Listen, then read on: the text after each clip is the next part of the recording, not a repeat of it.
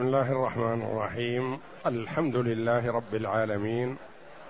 والصلاة والسلام على نبينا محمد وعلى آله وصحبه أجمعين. وبعد. بسم الله الرحمن الرحيم. الحمد لله رب العالمين. والصلاة والسلام على أشرف الأنبياء والمرسلين نبينا محمد وعلى آله وصحبه أجمعين. قال المؤلف رحمه الله تعالى فصل. إذا اشترى رجل عبدا فادعى رجل أن البائع غصبه إياه فأنكره المشتري وصدقه البائع. حلف المشتري والعبد له وعلى البائع قيمته. ولا يملك مطالبة, مطالبة المشتري بالثمن لأنه لا يدعيه. إلا إلا أن يغرم قيمته فيملك, مطا في فيملك مطالبته بأقل الأمرين من قيمته أو ثمنه لأنه يدعي القيمة. والمشتري يقر بالثمن فيكون له أقلهما. وللمالك مطالبة المشتري لأنه مقر بالثمن للبائع والبائع يقر به لمالكه. قول المؤلف رحمه الله تعالى فصل إذا اشترى رجل عبدا فادعى رجل أن البائع غصبه إياه فأنكره المشتري وصدقه البائع هذه المسائل يريدها المؤلف رحمه الله تعالى لشحذ الأذهان والانتباه وللتعود على تحليل بعض المسائل المعقدة. يتعود عليها الطالب فتسهل عليه المسائل الكبار. وصورة هذه رجل اشترى عبد أو سلعة أي سلعة وأخذها المشتري. فجاء رجل آخر وقال هذه السلعة لي. اغتصبها البائع وباعها عليك. فسئل البايع عن مدى صحة قول المالك. هذه لي. قال نعم هو صحيح. المشتري ينكر هذا يقول لا.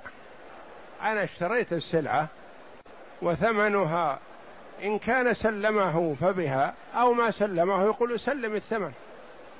نطلب اليمين من المشتري بأنه لا يعلم أن هذه السلعة مغصوبة.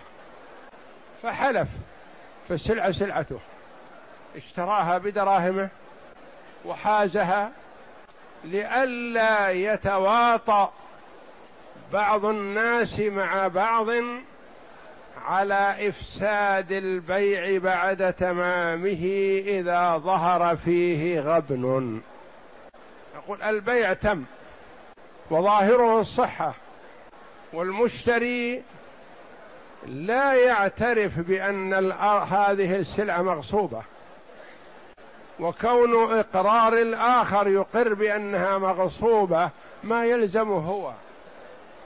فأقرار زيد لا يلزم به عمرو إلا إذا كان من باب الشهادة.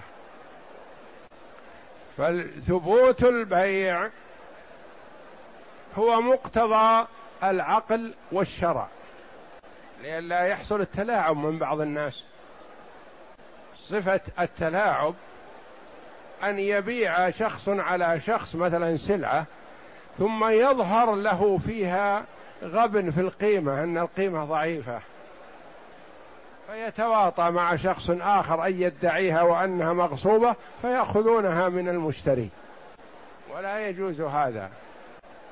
فالآن شخص يقول هذه لي مغصوبة مني والذي باعها يقول صحيح أنا غصبتها من فلان. كل هذا ما نعتبره بالنسبة للمشتري.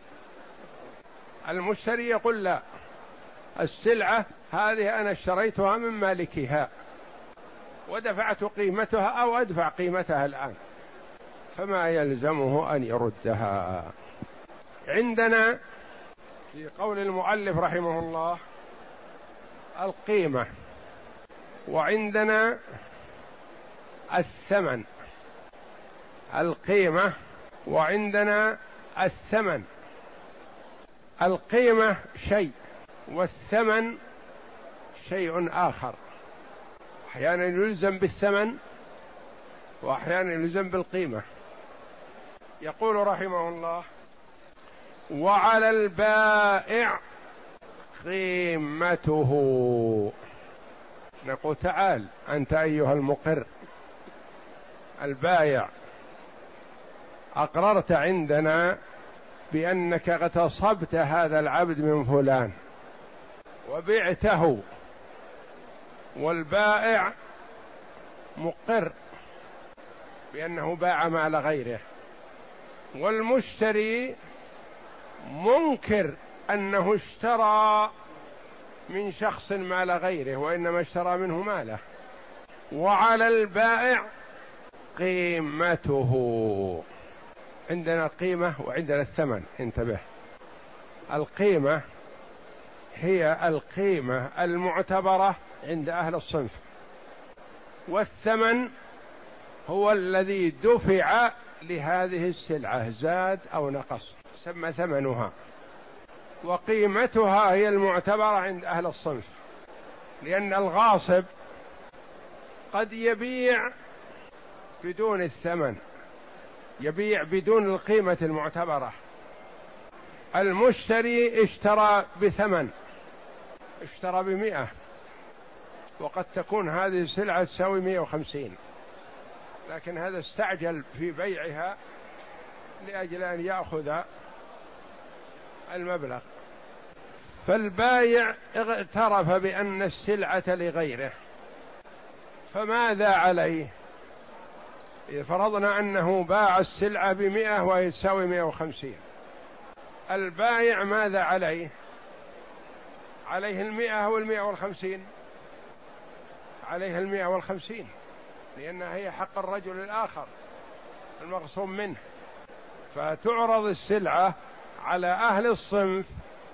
يقول المشتري أنا اشتريتها بمئة. يقول أهل الصنف لا هذه السلعة تساوي مئة وخمسين. يقول أنا اشتريت بمئة وسلمت المئة. ولا يطالب المشتري بشيء الآن. إن كان سلم ما يطالب بشيء. وإن كان ما سلم فهو يطالب بالقيمة التي بيعت به عليه بها. جاء المالك للغاصب الذي باع قال لا أنا ما أبيع سلعتي بمئة. نعرضها على أهل الصنف قالوا أهل الصنف إذا بيعت بيعا معتدل فهي تساوي 150 يقول أنت أيها المقر البايع تدفع للمالك 150 يقول أنا ما استلمت إلا 100 فقط. نقول نعم لكن أنت غاصب وبعت ما يساوي 150 بمئة فيلزمك 150 وعلى البايع الذي هو المقتصب قيمته المعتبرة عند أهل الصنف. قيمته المعتبرة عند أهل الصنف. ولا يملك مطالبة المشتري بالثمن الذي باعه به. البايع ما يملك مطالبة المشتري بشيء لأنه أقر واعترف أن السلعة ليست له. فلا يملك مطالبة المشتري فلا يملك مطالبة المشتري. من الذي يطالب المشتري؟ المالك ويكمل له النقص من البايع. ولا يملك مطالبة المشتري بالثمن الذي باعه به لأنه لا يدعيه لأنه ما يدعي أنه له. اعترف بأنه مغتصب. إلا أن يغرم القيمة إذا دفع القيمة كاملة رجع على المشتري وأخذ المئة منه. فيملك مطالبته بأقل الأمرين من قيمته أو ثمنه. يملك مطالبة المشتري بأقل الأمرين. الأمران ما هما؟ القيمة والثمن. القيمة ما هي؟ هي المعتبرة عند أهل الصنف. الثمن الذي حصل الاتفاق عليه في مجلس البيع. إن كان الثمن أكثر فهو لا يملك المطالبة به وإنما يملك القيمة. وإن كانت القيمة أكثر فهو لا يملك المطالبة بالقيمة وإنما يملك المطالبة بما حصل عليه العقد. إلا أن يغرم قيمته فيملك مطالبته يعني مطالبة المشتري بأقل الأمرين من قيمته أو ثمنه. هو باع السلعة التي تساوي مئة بمئتين. فهل يطالب بالمئتين؟ لا. لأن السلعة ليست له وهو لا يملك إلا قدر القيمة التي دفعها. باع ما قيمته مئتان بمئة. فلا يملك المطالبة إلا بالمئة لأنها هي التي حصل عليها الاتفاق والعقد. لأنه يدعي القيمة فهو يدعي الأقل. والمشتري يعرف بالثمن. ولا يلزم المشتري إلا بالأقل من الأمرين. فيكون له أي البايع الذي هو المغتصب لكن له أقلهما فيكون له أقلهما خبر اسم يكون. فيكون له أقلهما فيكون أقلهما له. وللمالك مطالبة المشتري لأنه مقر بالثمن للبايع. إذا لم يكن سلم الثمن بعد فالمالك يطالب المشتري بالثمن الذي حصل عليه العقد. وإن كان ناقص فالبايع يكمل النقص الذي حصل. وللمالك مطالبة المشتري لأنه مقر بالثمن للبايع والبايع يقر به لمالكه فالمالك له حق المطالبة ما دام أن البايع اعترف له له حق المطالبة بما هو ثمن لهذه السلعة. فإن كان الثمن أقل من القيمة فيطالب البايع الذي هو المغتصب بتكميل النقص لأنك يقول كسرت سلعتي هذه بعتها بأقل ثمن. وهي تساوي كذا فيأخذ من المشتري الثمن الذي اتفق عليه ويسلم المغتصب الذي هو البايع الفرق بينهما لمالك السلعة. فإن قلنا بصحة تصرف الغاصب فله مطالبته بجميع الثمن. نعم. وإن قلنا لا يصح فله أقل الأمرين لما تقدم. فإن قلنا تصرف الغاصب صحيح لأنه نقل الملكية منه ومن صاحب الملك إلى هذا المشتري لأن فيه خلاف بين الفقهاء رحمهم الله في تصرف الغاصب هل هو معتبر أو غير معتبر؟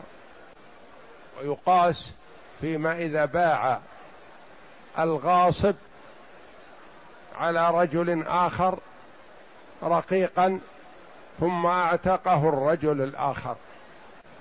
فهل تصرف الغاصب مجاز أم غير مجاز؟ يقول رحمه الله فإن قلنا بصحة تصرف الغاصب فله مطالبته بجميع الثمن حتى وإن كان في زيادة. لأن الغاصب باع والمبيع لغيره فالثمن كله للمالك الأول. وإن قلنا لا يصح فله أقل الأمرين من القيمه أو الثمن. إذا قلنا يصح تصرف الغاصب فله المطالبة بكامل الثمن وإن كان أكثر من القيمة لأنها ماله وبيعه البيع اعتبرناه صحيح. وإن قلنا بعدم صحة تصرف الغاصب فليس للمش للمالك الأصلي إلا القيمة. فإن كانت أقل من الثمن فلا يملك الأخذ أخذ الزائد. وإن كانت القيمة أكثر من الثمن فيطالب المشتري بالثمن ويطالب البايع بالأرش الذي هو النقص الفرق بينهما. وإن صدقه المشتري فأنكره البائع حلف البائع وبرئ ويأخذ المدعي عبده.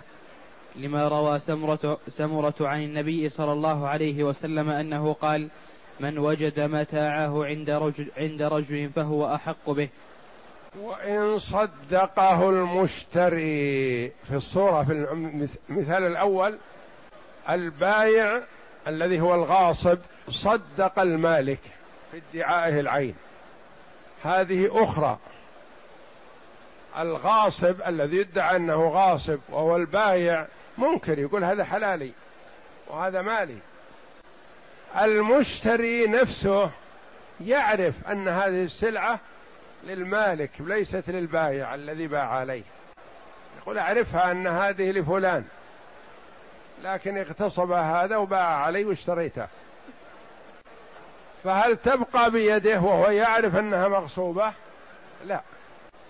وإن صدقه المشتري فأنكره البايع. البايع لا يزال في الإنكار. يقول لا أنا ما بعت عليك إلا حلالي. حلف البائع وبرع. حلف إنه ما اغتصب هذه العين من فلان وبرع. وتبقى العين بيد المشتري؟ لا ما تبقى. لأن المشتري يعرف أنها مغصوبة فيلزم ردها. لما؟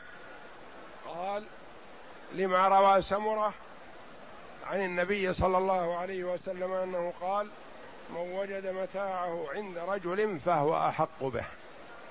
هذه قاعدة والنبي صلى الله عليه وسلم أعطي جوامع الكلم.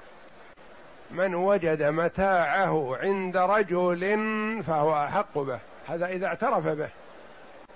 فيأخذه ثم من أخذ منه يطالب من باع عليه.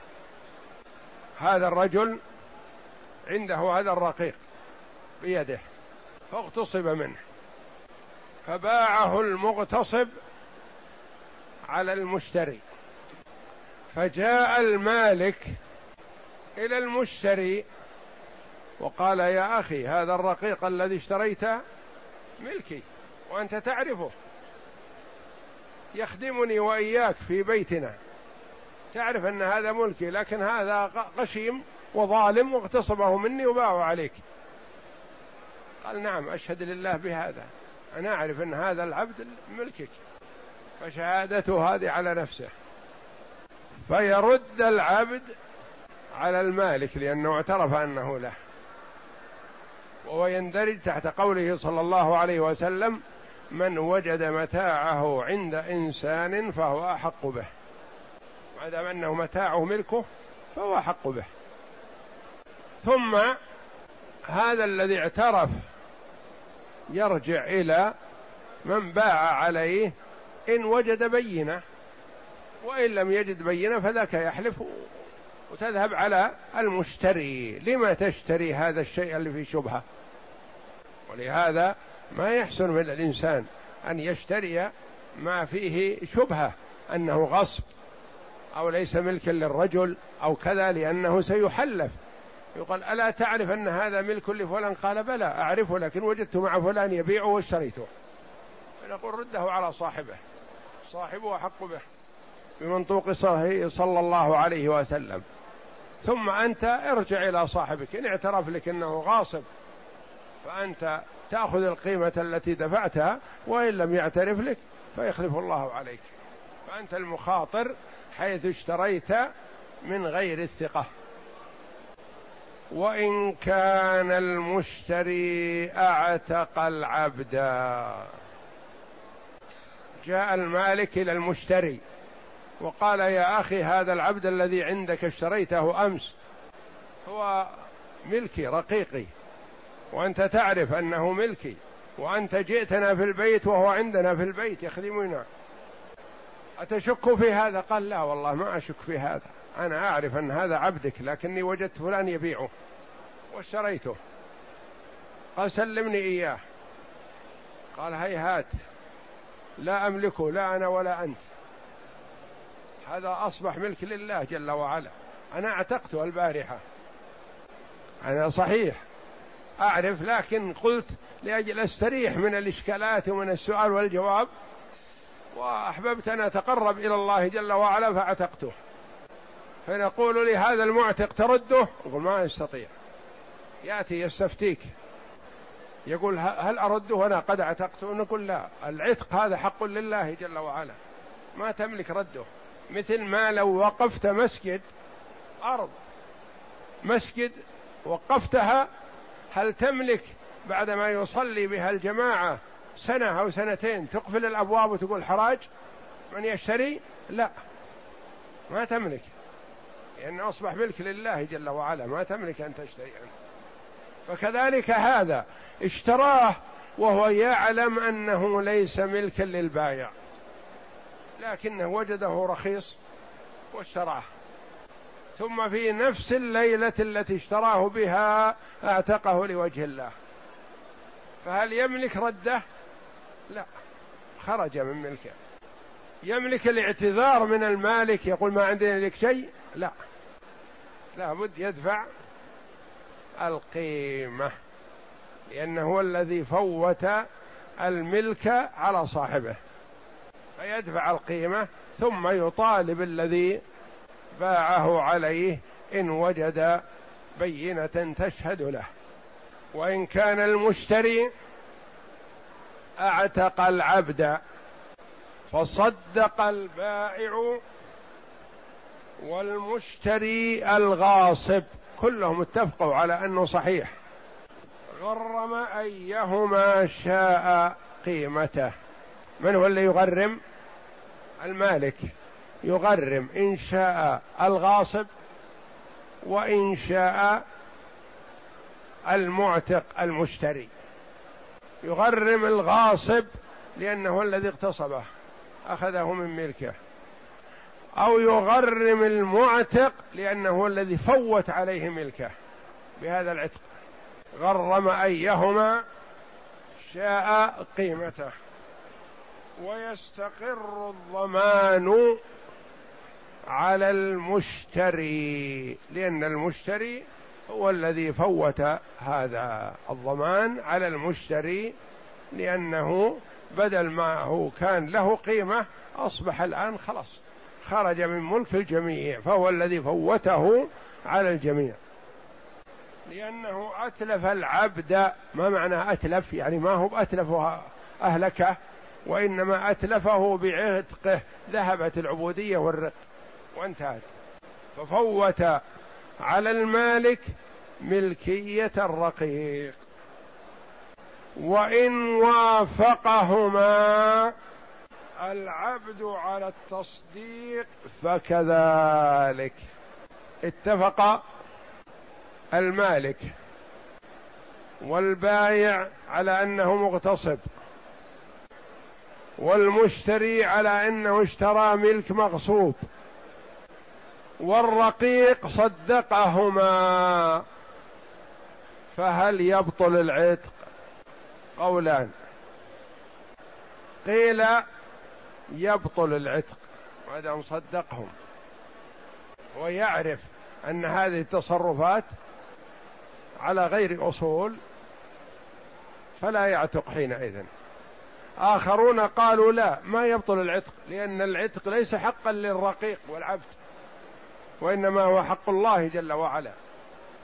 فما يبطل حتى لو صدقهما. وهذا معنى قوله رحمه الله وإن وافقهما العبد على التصديق فكذلك يعني يستمر العتق والمشتري يدفع القيمة لأنه هو الذي أعتق العبد. ولم يبطل العتق لأنه حق الله تعالى. فلا يقبل قولهم في إبطاله وفيه وجه آخر أنه يبطل العتق إذا صدقوه كلهم. وجه آخر أن العتق يبطل إذا اتفق الجميع على التصديق. العبد ما يطالب بالحرية لأنه يعرف أن الذي أعتقه لا يملكه. والبايع ما يطالب بشيء لأنه يعرف أنه باع ملك غيره والمشتري يعرف أنه اشترى ملك غيره والمالك يقول ها أنا ذا أريد حقي. فيعود الرق إلى العبد ويعود إلى مالكه. وجه آخر. وإلا القول الأول هو الأقرب لأنه أصبح ملكا لله. ويعود العبد رقيقا للمدعي يعني اللي هو المالك الأول. لأنه أقر بالرق على وجه لا يبطل به حق أحد.